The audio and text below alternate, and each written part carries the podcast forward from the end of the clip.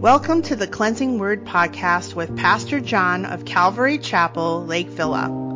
Join us as we go through the Bible as we encourage your walk with Jesus Christ.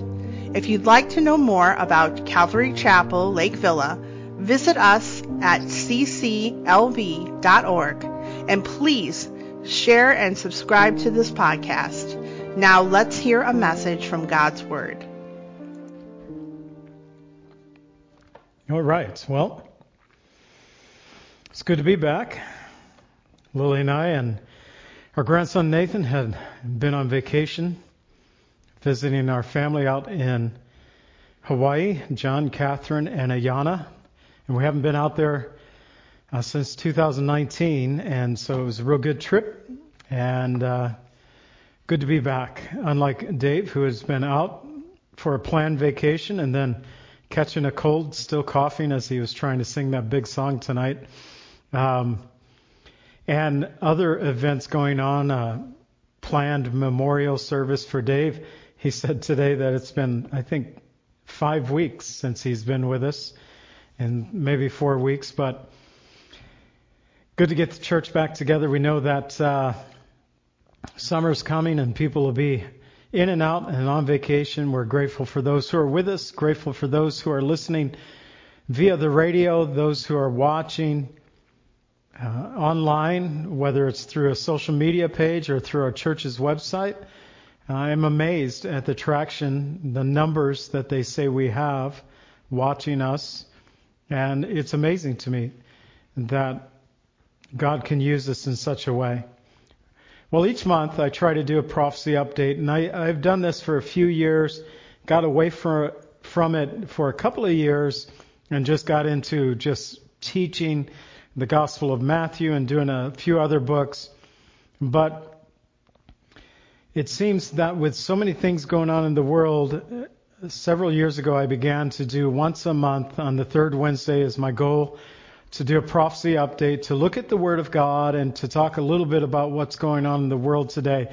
And uh, I have always done a prophecy update with teaching through a passage of Scripture. And tonight we're going to be looking at a sermon that I titled That Coming Day from 2 Thessalonians chapter 1 verses 6 through 12.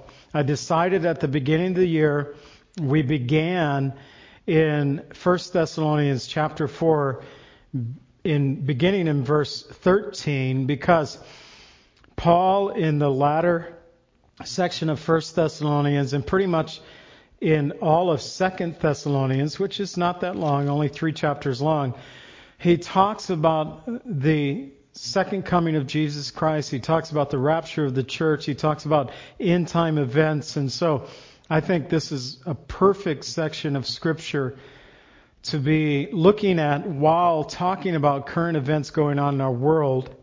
And in our last month's prophecy update, we began our journey here in the second epistle to the church of Thessalonica. And we learned about the believers of Thessalonica that they had a growing faith and they were abounding in love toward one another. They were enduring persecutions and tribulations, which Paul commended them for. And he talks about their patience and their endurance in 2 Thessalonians 1 4. He says, So we ourselves boast of you among the churches of God for your patience and faith in all your persecutions and tribulations that you endure. So they were an enduring church. They were going through a very difficult time in this season of life and of ministry.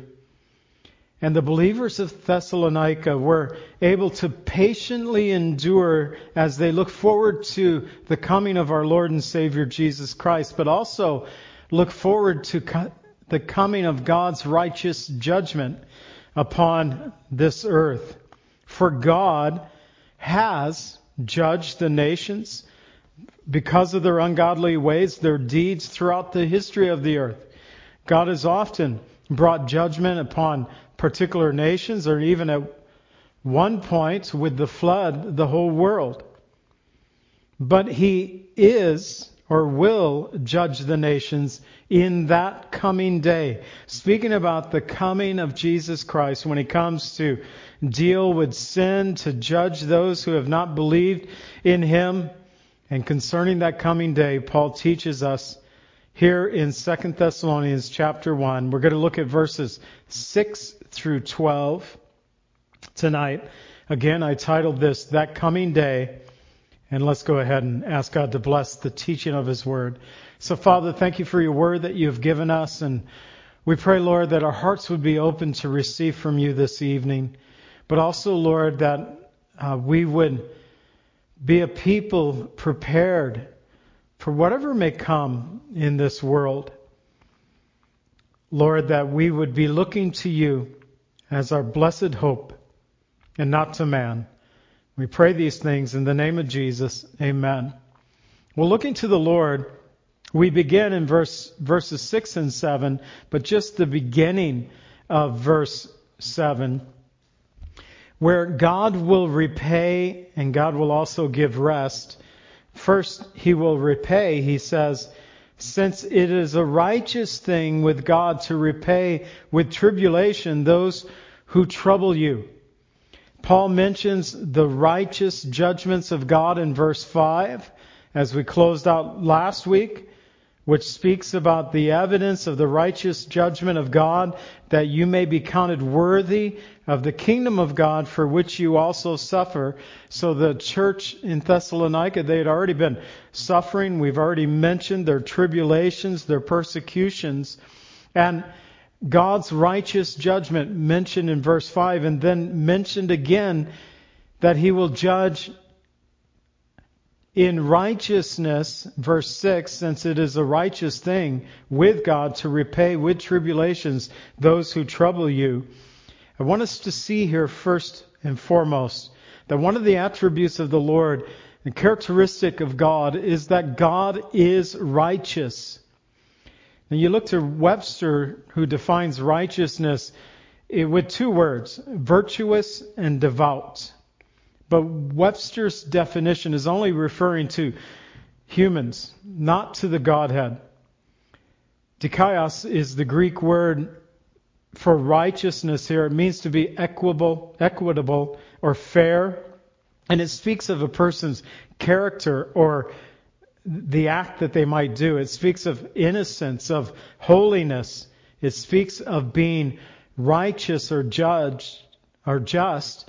And also one of the Greek uh, lexicons or dictionaries that I was looking at today, it can even stand for someone's name. Uh, you know, he is righteous. I smiled because out in Hawaii, someone called me uncle. And if you're an Hawaiian, you know that every older man or woman are all uncles and aunts. And so they may not be your uncle or aunt, but you are uncle. I'd never been called uncle by anybody other than my nieces or nephews before. And uh, there was quite a little happening there because this guy looked like he was off his rocker, looking at me, calling me an uncle, of course.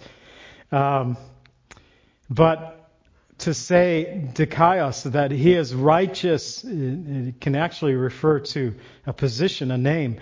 God is righteous. Righteousness is a distinct attribute of God. And it can be seen in two ways. First, his righteousness is absolute. God is righteous. And we don't have to say sometimes he's righteous and other times he may be unrighteous. God is righteous. Psalm 11 verse 7 says, the Lord is righteous. It's just a statement. Or Daniel 9 7, O Lord, righteousness belongs to you, but to us, shame of faith, as it is this day. So we as humans might be virtuous, we might be devout, we may do righteous things, but one of the characteristics, the attributes of God is God is righteous. He is dikaios and he will judge in righteousness and he will do a righteous thing by repaying those who bring trouble and tribulation upon the Lord's church But secondly, his righteousness is relative in the sense of how it relates to his creation, how it relates to us, how it impacts us. In Psalm 119, 137, and 38, it says, Righteousness, righteous are you, O Lord. Upright are your judgments, your testimonies which you have commanded are righteous and very faithful. Now, Paul preached to the crowd at Mars Hill about God's coming day of judgment. And in that, talking about that coming day, Paul said this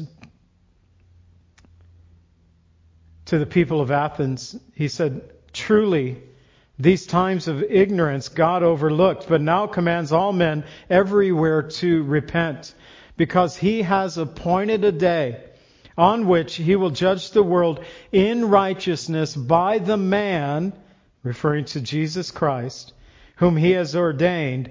He has given assurance of this by raising him from the dead.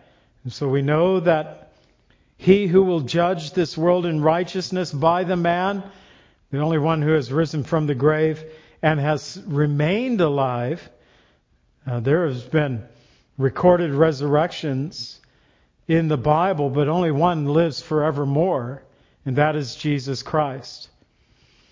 So, though the believers in Thessalonica were under persecutions and tribulations, Paul promises them that God would repay those troubles.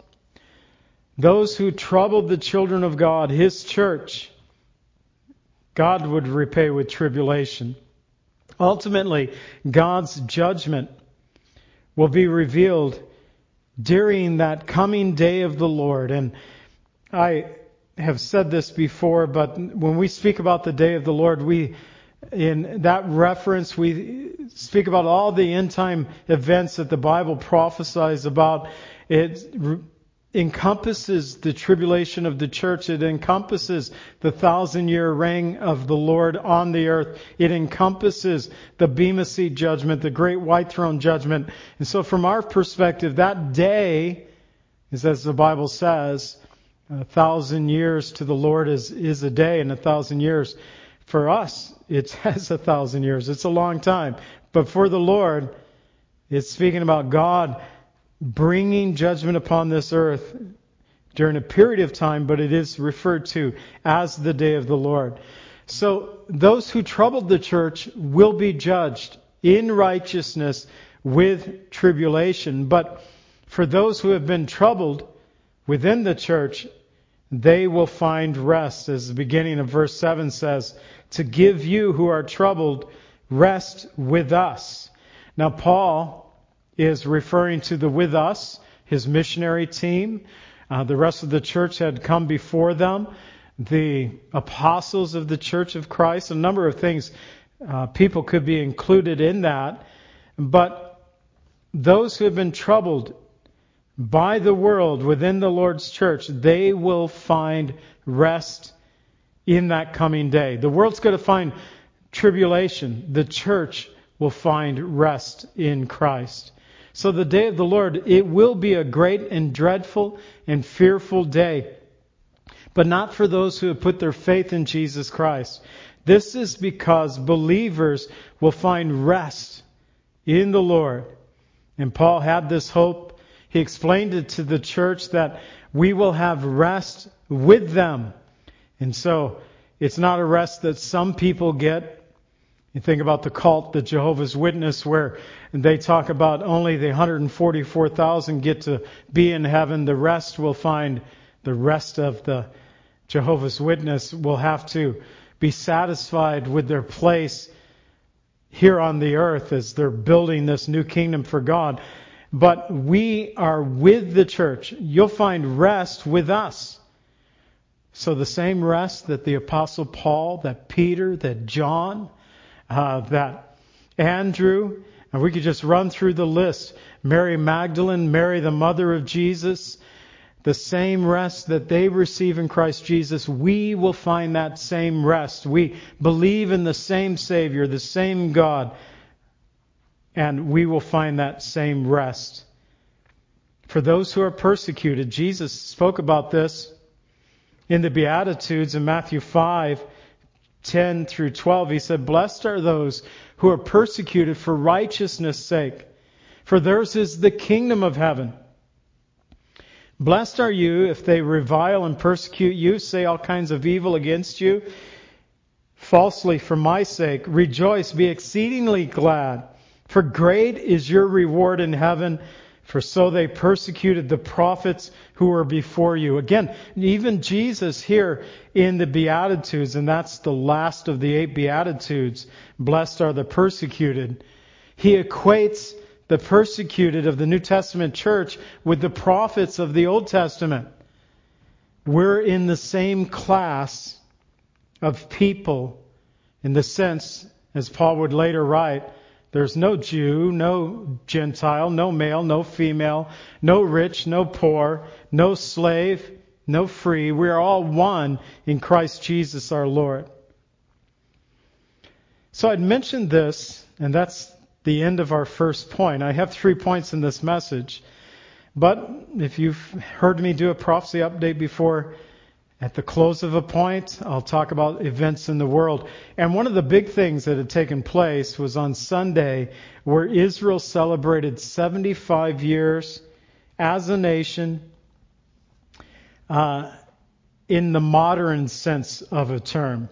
I like it that we deemed the United States, that we are a nation, uh, many states united as one nation and you look up Israel, and it's always the states of Israel, like they're one state of many nations. But in 1948, on May 14th, until just last Sunday on Mother's Day, they celebrated 75 years. In Isaiah 66, 8, I read this on Mother's Day. Who has heard such a thing? Who has seen such a thing? Shall all the earth be made to give birth in one day? Or shall the nation, a nation, be born at once? For as soon as Zion was in labor, she gave birth to her children. Now, I didn't put this in my notes, but I've been thinking about that ever since I began reading that verse since last Sunday, and I've read it over a couple of other times as well.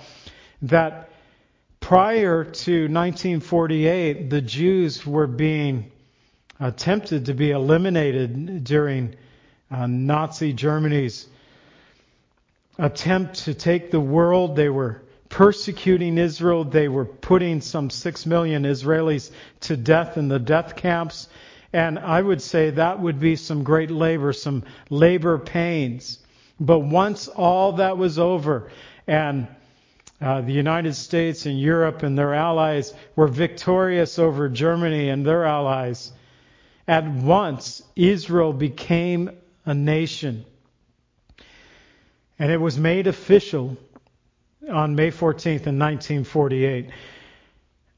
There is, I looked this up today, and this comes from Worldometer. It's got to be right. It's on the internet, right?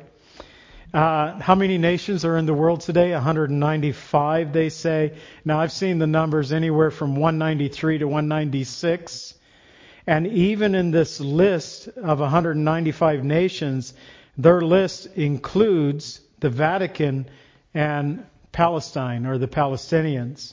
And so um, we know that, well, the Vatican is where the Pope dwells and the Roman Catholic Church has their headquarters and it's viewed in the eyes of the world as its own nation.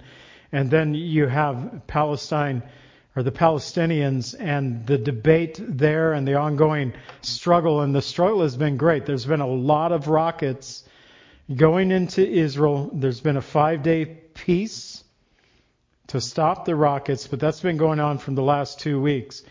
If I seem a little out of the loop as far as what's happening in world events, it's because we were on vacation.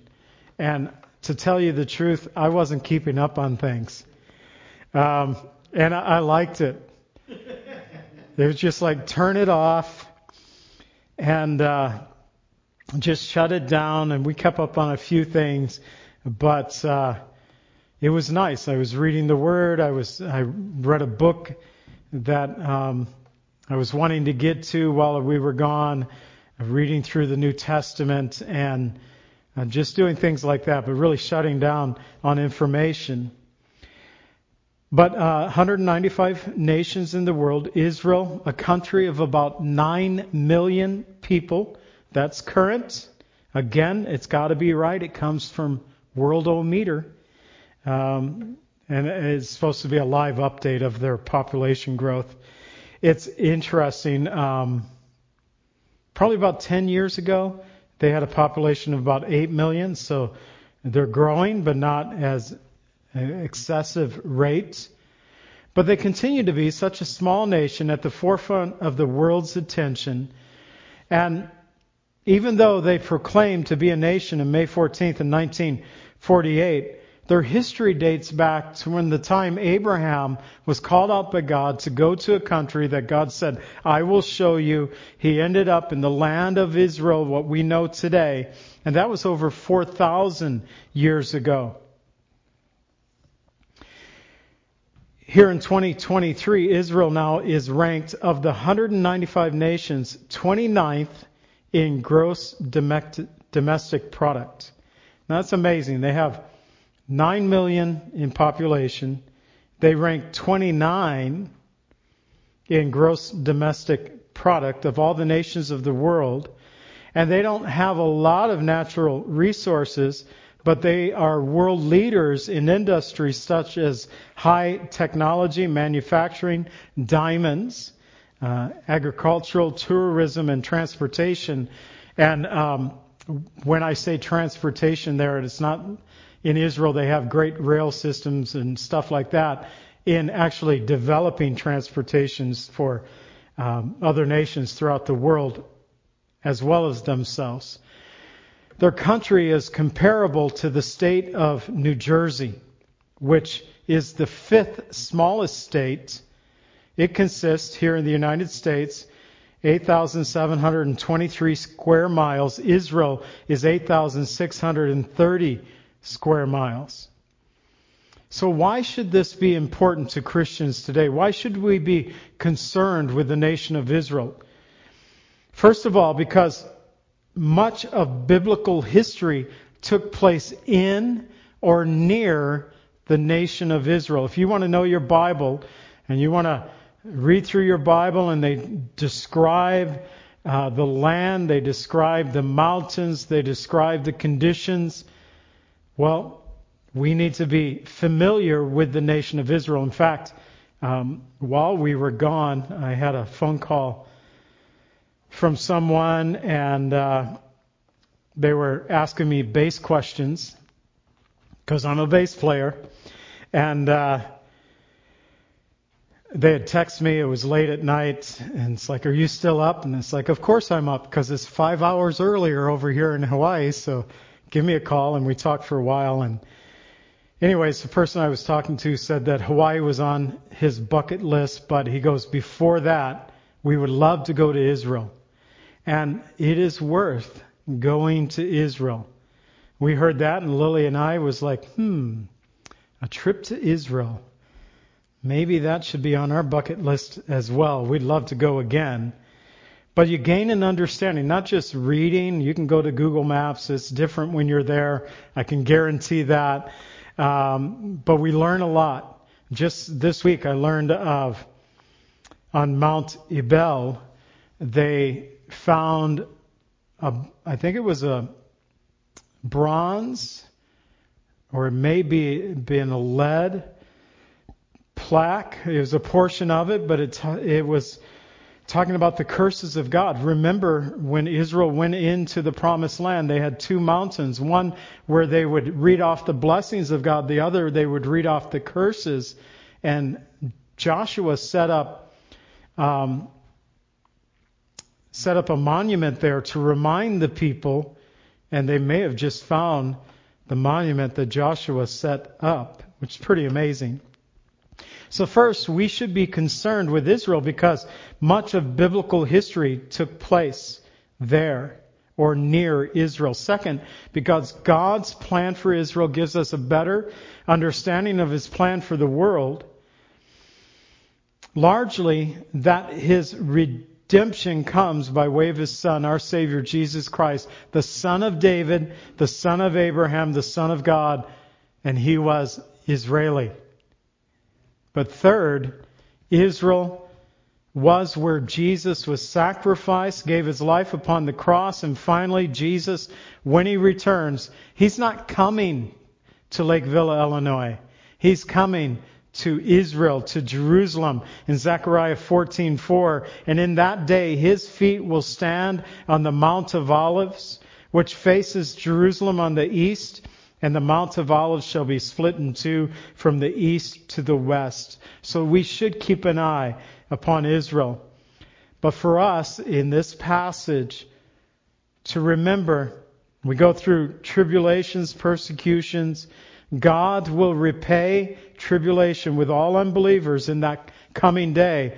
But for us who trust in Jesus Christ, He will give us rest. What did Jesus say? Take my yoke upon you. It is light and it has rest for your souls. So we pick up again in verse 7. Here in our second point, Jesus will take vengeance and when Jesus is revealed in verse 7, when the Lord Jesus is revealed from heaven with his mighty angels. And so this revealed, it's the Greek word apocalypse. We know it as an English word, but they just took it from the Greek language, from the Koine Greek apocalypse. Uh, it means revelation, the uncovering, the unveiling, or a disclosure. When the Lord Jesus is revealed, and here in this section, Paul, he loves to speak about, not only here in Second Thessalonians, but also in his other epistles, he speaks about the apocalypse. He speaks about uh, the Lord's revelation, the Lord's appearing, uh, the Lord's coming. And that he is coming again. When he comes, he's going to be revealed from heaven with his mighty angels. In Revelation 1 1, it speaks about the revelation, the apocalypse of Jesus Christ, which God gave to him to show to his servants things that must shortly take place. Things that must shortly take place. When Jesus comes, he will not only come from the heavens. He's going to come with his mighty angels. But also, he will come with his saints. First, his mighty angels in Matthew 25:31. And the Son of Man comes in his glory and all his holy angels with him. Then he will sit on the throne of his glory. That throne, again, it's not going to be at the White House. It's not going to be here in the United States. It's going to be in the temple in Israel. So his mighty angels will carry out the righteous judgments of the Lord during that coming day. And we do read about angels in the Old Testament, the mighty angels, strength of angels. One angel of God killed 70,000 men of Israel from Dan to Beersheba, basically saying from the north of Israel to the south of Israel over a period of three days when David sinned against the Lord by counting, having um, his men count the army in Israel, one angel killing 70,000 men. We read about that in 2 Samuel 24:16, also in 1 Corinthians 21:14. One angel of God killed 185,000 Assyrians in one night. In 2 Kings 1935, 2 Chronicles 32:21, both telling us about that. In one night, one angel slew 185,000 Assyrians. Many different angels mentioned in the book of Revelation having great powers over the earth and over mankind. But Jesus not only will come with his mighty angels in 1 Thessalonians 3:13, we learn that he will come with his saints so that he may establish your hearts blameless in holiness before our God and Father at the coming of the Lord Jesus Christ with all his saints. So the Lord is coming again. He's coming again in his apocalypse, his unveiling from heaven with the angels, with the saints. And he's coming in verse 8 in flaming fire to take vengeance on those who do not know God, on those who do not obey the gospel of our Lord Jesus Christ. In flaming fire to take vengeance. You know, it comes upon two different groups here that is mentioned. First, the Lord is coming in flaming fire to take vengeance on those who do not know God. They don't know God. Perhaps you've heard someone ask, what about that person in South America who has never heard the gospel of Jesus Christ? Will God send him to hell? Well, this we can be sure of that God is righteous and he will judge in righteousness. Why? Because we've already learned in our first point, righteousness is part of the characteristic of God. He will judge them according to their knowledge. Perhaps based on the knowledge that was given to them. But second, He's coming in flaming fire, taking vengeance on those who do not obey the gospel of our Lord Jesus Christ. Now, this group seems to have opportunity. They'd heard about the gospel of Jesus Christ, but they refused to obey it. This would mean at some point in their life, and this can happen to this day, there has been a witness, there has been a testimony. It may have been a John 3:16 at the end of a a field goal on a football field on national television. Maybe it's uh, currently Greg Laurie proclaiming the gospel on some news show. Or maybe it's an old clip of Billy Graham, but they've heard the gospel message, but they've refused to obey. And the Lord will bring vengeance upon those. But thankfully, those who truly seek God, His Savior Jesus Christ, they will find him. In Jeremiah 29:13 it says, "And you will seek me and find me when you search for me with all your heart." In Isaiah 55:6 it says, "Seek the Lord while he may be found, call upon him while he is near." Let verse 7, let the wicked forsake his way, the unrighteous man his thoughts, let him return to the Lord, that he will have mercy on him and to our God for he will abundantly pardon. So, yes, the Lord is coming. He's coming with judgment in righteousness, in flaming fire, taking vengeance, coming with his saints, coming with the mighty angels. But for those who seek the Lord and trust in him, they will find grace. He's also coming with everlasting destruction. Verse 9 these shall be punished with everlasting destruction from the presence of the Lord, from the glory of his power. Now, the punishment, notice, Paul said, everlasting destruction. How long is everlasting? Doesn't it mean it lasts forever?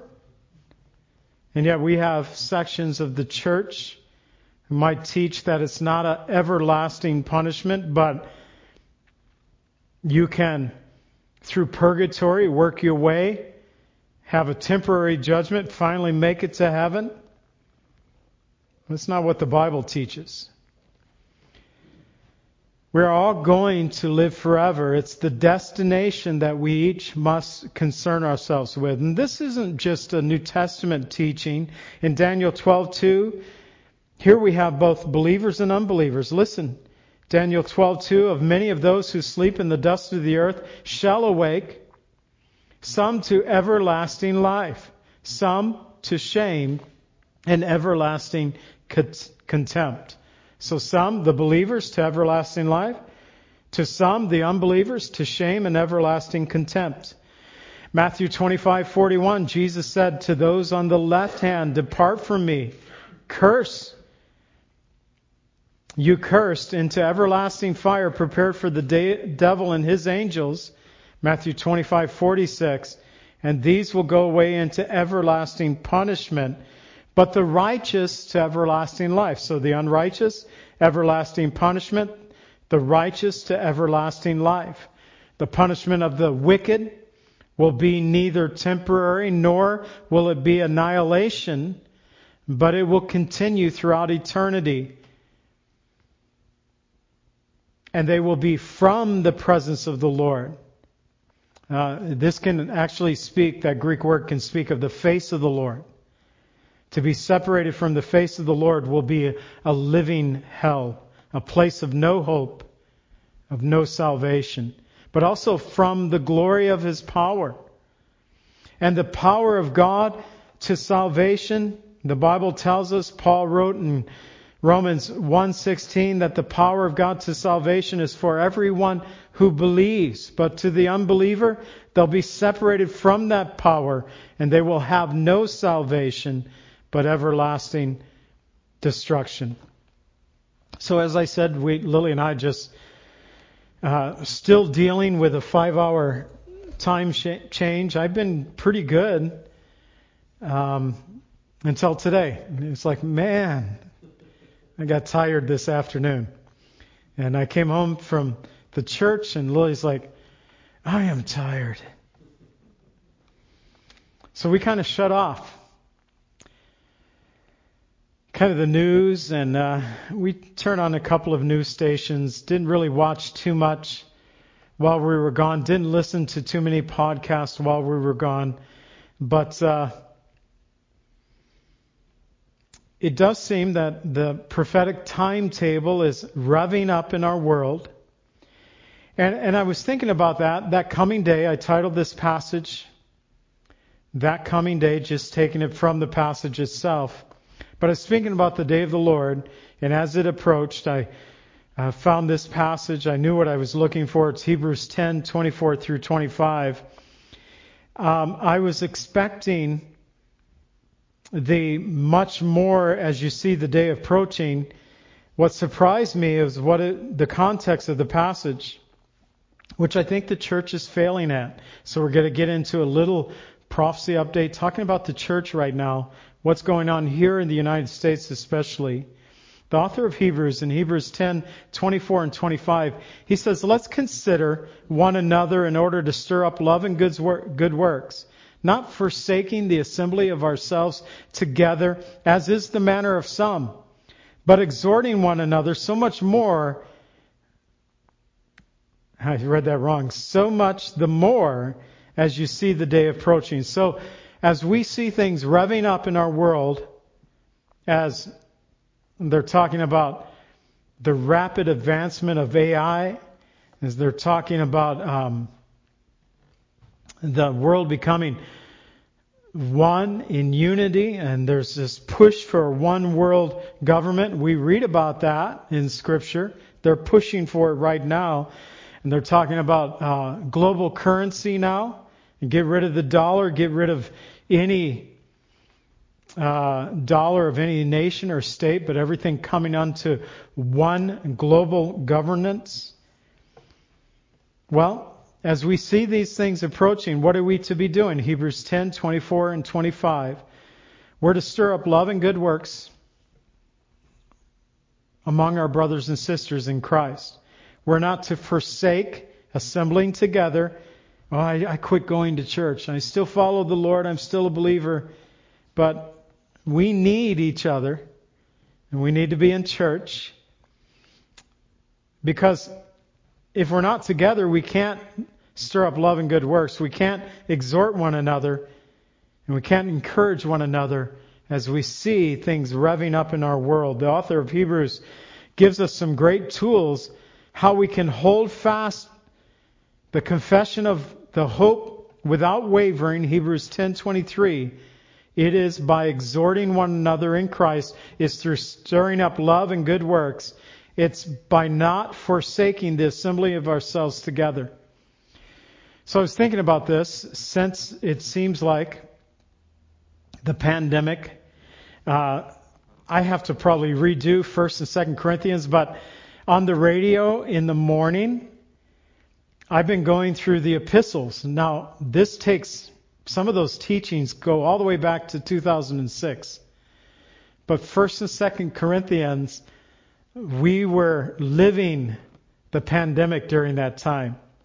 And I was talking to a brother yesterday that listens to the daily podcast, and he says, You're bringing back a lot of bad memories. and maybe I need to go clean up. I try to, and I've been doing it for the later. I'm actually working on Jude right now, and I try to take out things that would time date me. But hey, if you're teaching current events in a live message, you're going to talk about things that are happening right now. But it seems that revving up has helped the decline of the church in the United States. Losing their religion, this is the title of an article that was in January 22nd, 2023, so only a few months old. The title, the whole title of this article, Losing Their Religion, Why the U.S. Churches Are on the Decline. And I have three paragraphs from that article for you. Churches are closing rapidly, in rapid numbers across the U.S. Researchers say as congregations dwindle across the country and a younger generation of Americans abandon Christianity altogether, even as faith continues to dominate American politics. As the U.S. adjusts to an increasingly non-religious population. Thousands of churches are closing each year in the country, a figure that experts believe have accelerated since the COVID-19 pandemic. And here's a quote from the article quoting someone, I didn't get their name. A lot of people who were weakly attached to suddenly have months of not going, they're then thinking, well, we don't really need to go. We found something else to do. Or thinking, it's hard enough dragging the kids along, then we really ought to start going again next week. And then next week turns to next week. And they're not going at all. Another condition of the church, the title of this article, I have three paragraphs from this article as well. The United Methodists lose 1,800 churches in split over LGBT stance. This one written also January 24th from Christianity Today, uh, 2023, so a newer article. So nearly four years ago, the United Methodist Church approved an exit plan for churches which, wishing to break away from global domination over differing beliefs of sexuality, setting in motion what many believed would be a modern day schism, like a, just a breaking apart of the Methodist Church. But here's what's happened. Although some have broken away, 1,800 churches the number at this point of the writing of this article, 1831, not many in comparison to the 30,000 Methodist churches nationwide. It's just 6.1% of the United Methodist Church who took stance on biblical principles against LGBT, and I'll add, LGBTQ. I think this one's mine. It's a paragraph, but I put it in here wrong. That the LGBTQ plus agenda will continue to impact churches in the U.S. as some will go along with these non-biblical apostasies, while others determined to stand fast with God's word concerning these mass matters. It's going to be a battle in our nation especially with what's happening in our public schools, in the government run schools, where they are stripping away not only God out of our schools, but teaching sexuality, sensuality, uh, trying to rev things up at a younger and un- younger age for our kids. That is going to totally mess them up. And I fear what our future generations might have to deal with because of these things. Another article, this one from January 9th, all from January um, 2023. This one, The Christian Century. The title of the article, The Church Attendance Declines as Pandemic Enters Year 3. This one was interesting to me because I found it somewhere else, and uh, I'm pretty sure this is the article I found somewhere else in a different article, and it's like, hey, that's the same article I just read and put in my notes, and they didn't give credit to the person who wrote it.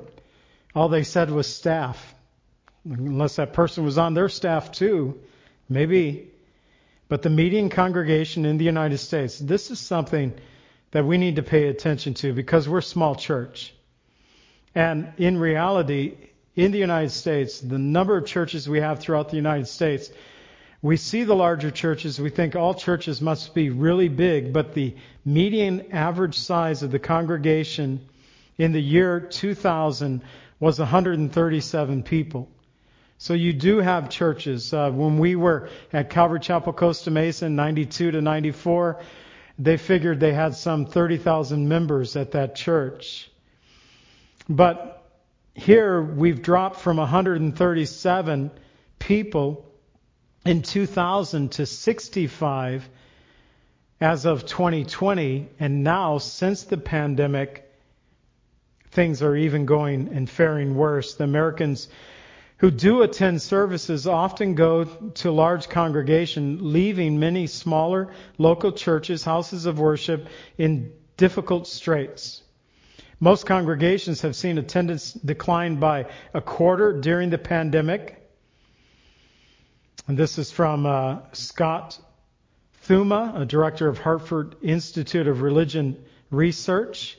That decline has hit smaller churches particularly hard. Most churches have seen fewer than 100 people. If 25 are missing from a church, that has a huge impact.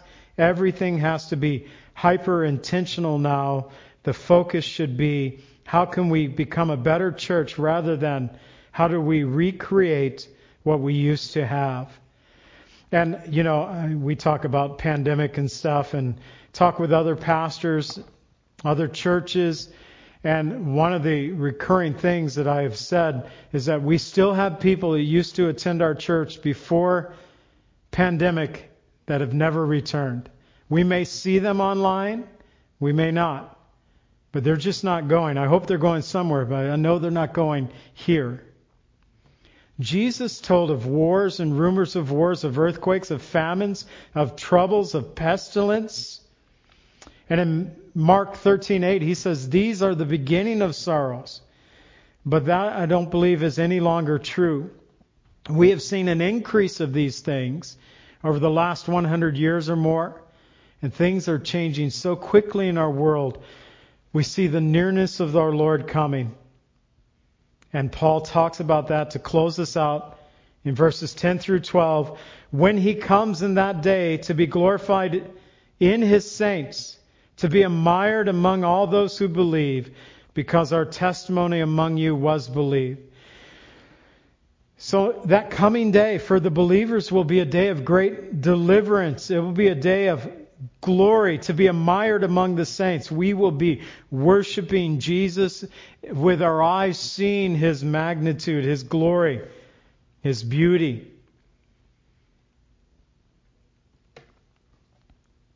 The day of the Lord, as I said, it speaks about the tribulation, the millennial reign of Christ to at least 1,007 years. But that day, well, the Lord will come and we will see his glory. John 17:10 Jesus prayed about this praying to the Father before he went to the cross saying all mine are yours and yours are mine and I am glorified in them that the Lord is glorified in us. He was specifically there talking about the 12 but he does pray about us in that prayer in John 17. And in Matthew 5:16 he says, "So let your light shine before men that they may see your good works and glorify your Father in heaven." And in that day, that coming day, as believers, we will see our Lord will never get enough of our Lord. Some of the worship tunes in Revelation 5 alone where they are crying out the four living creatures, the 24 elders, crying out, You are worthy to take the scroll, to open its seals. For you were slain and have redeemed us to God by your blood out of every tribe, tongue, people, and nation, and have made us kings and priests to our God, and we shall reign on the earth. Revelation 5, 8 through 10. Also, hearing the voices of many angels, John says, of the living creatures, of the elders, of numbers that were ten thousands times ten thousands. Revelation 5:12 saying, "Worthy is the lamb who was slain to receive power and riches and wisdom and strength and honor and glory and blessing." And every creature in the heaven and on the earth and under the earth in Revelation 5:13 and 14 saying, "Blessed Blessing and honor and glory and power to him who sits on the throne, to the Lamb, forever and ever.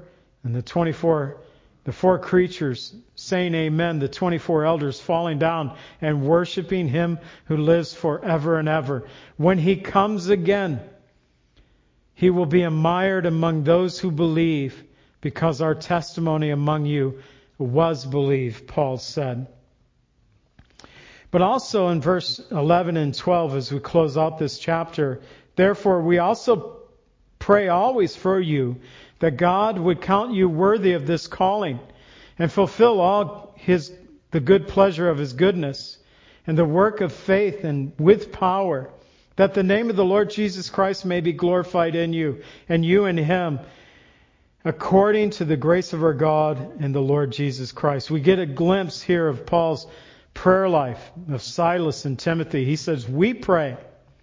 This is what we are praying for you guys in the church in Thessalonica. Three specific things. First, that God would count them worthy of their calling.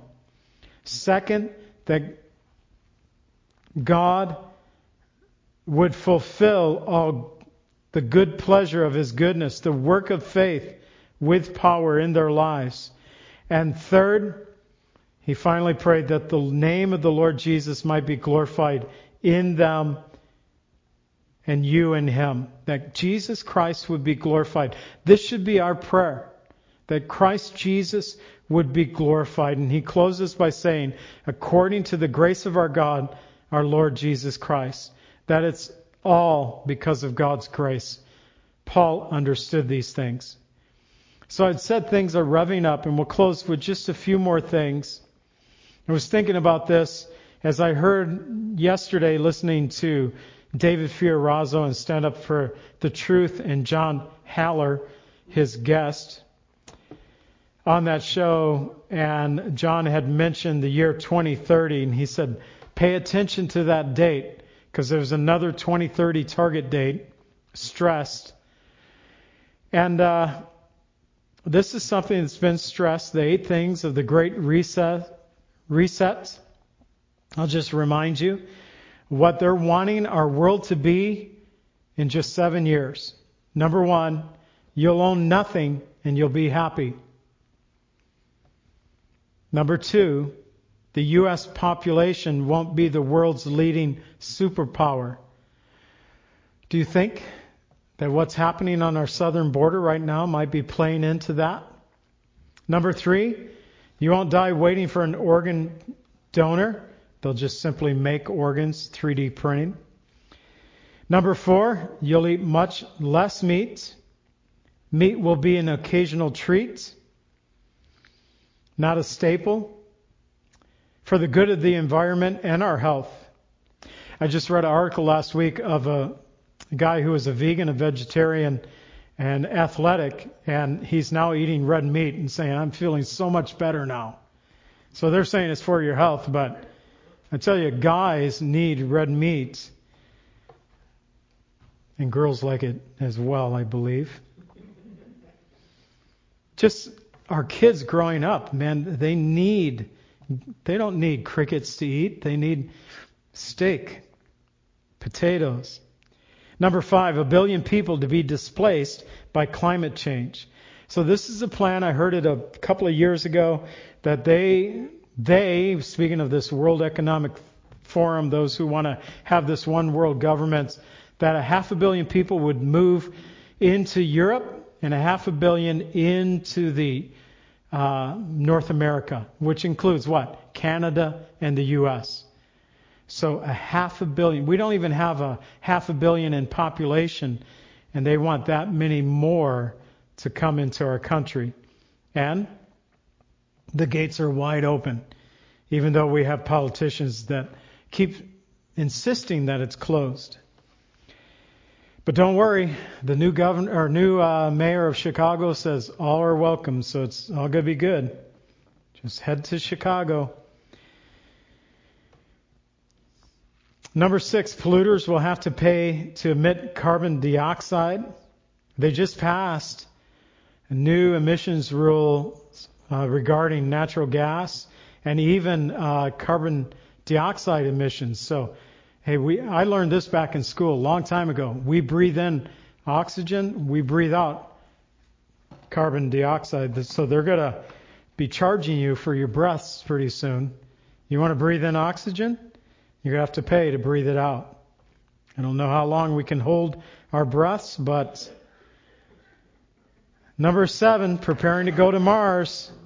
Scientists will work out how to keep you healthy in space. And number eight, Western values will be put to the test and come to a breaking point. The checks and balances that underpin our democracies must not be forgotten.